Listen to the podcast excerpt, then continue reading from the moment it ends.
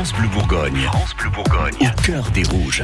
Et tout de suite, on parle football. Il est 6h43 comme tous les matins de la semaine. Des nouvelles de notre équipe de foot de Ligue 1. Avec ce matin, il y a bah, le C euh, comme euh, cœur des rouges.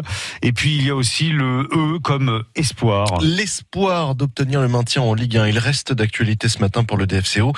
Et ça, on le doit au Sud-Coréen Kwon Chang-un. C'est lui qui nous a offert la victoire samedi soir face à Strasbourg. Au bout du bout du bout des arrêts de jeu, il est venu tromper le gardien alsacien d'une frappe aussi moche que libératrice pour les Rouges qui s'impose sur le fil de buts à 1 et qui s'offre aussi le droit de respirer encore un peu. Dijon est toujours 19e euh, au classement à deux points derrière Caen mais aussi, et c'est la nouveauté, à deux points derrière Monaco. Ça veut dire quoi du coup? Ben, Ça veut dire que trois équipes sont dans un mouchoir de poche. On pourrait même ajouter Amiens qui n'a que quatre points d'avance sur nous.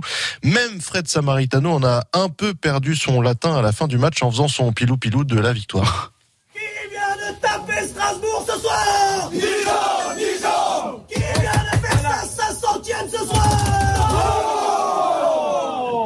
Nous les guerriers, les terribles guerriers qui poussent en notre terrible eu un peu de mal. Fred Samaritano chambré sur les réseaux sociaux, mais qui se défend. Hein. C'est l'émotion de la victoire, un peu d'indulgence, bordel. Au passage, vous l'aurez entendu, c'était la, 500, la 500e, pardon, la 500e pour Florent Balmont euh, de sa carrière en, en, Ligue 1. Inutile de vous dire qu'il fait partie des dinosaures du championnat, mais un dinosaure encore bien en jambes du haut de ses 39 ans. Et donc là ce matin, du coup, vous nous annoncez un, un suspense total jusqu'à la fin de la saison. Oui, je vous explique, parce que mathématiquement, tout est possible pour le DFCO. Il reste deux matchs, un à Paris un autre à Gaston Gérard face à Toulouse. On sait qu'à Paris ce sera compliqué, mais dans le même temps, quand ira défier Lyon, pas facile non plus. Et puis Monaco et Amiens, dont on vient de parler, s'affrontent dans un duel qui vaudra très cher également. Donc on peut penser que finalement tout se jouera lors de la dernière journée de cette saison. En tout cas, l'entraîneur Antoine Comboiré se projette coûte que coûte, et avant tout sur cette rencontre face au PSG le week-end prochain.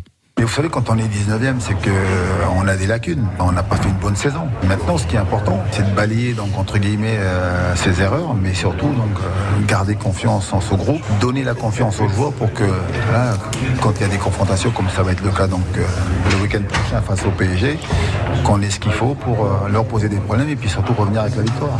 Et après, donc, on pourra penser donc à, Toulouse, mais aujourd'hui, il faut surtout s'atteler à aller chercher du positif, à donner une énorme confiance à ce groupe pour pouvoir donc justement jouer libéré, on l'a vu, hein, même dans un match où on est en difficulté, on a les ressources d'abord mentales, puis forcément techniques pour pouvoir marquer le but et gagner donc en fin de match. Et toutes ces infos, devinez quoi, elles sont sur francebleu.fr. Parfait. Suivez au cœur des rouges sur francebleu.fr. francebleu.fr. Il est 7h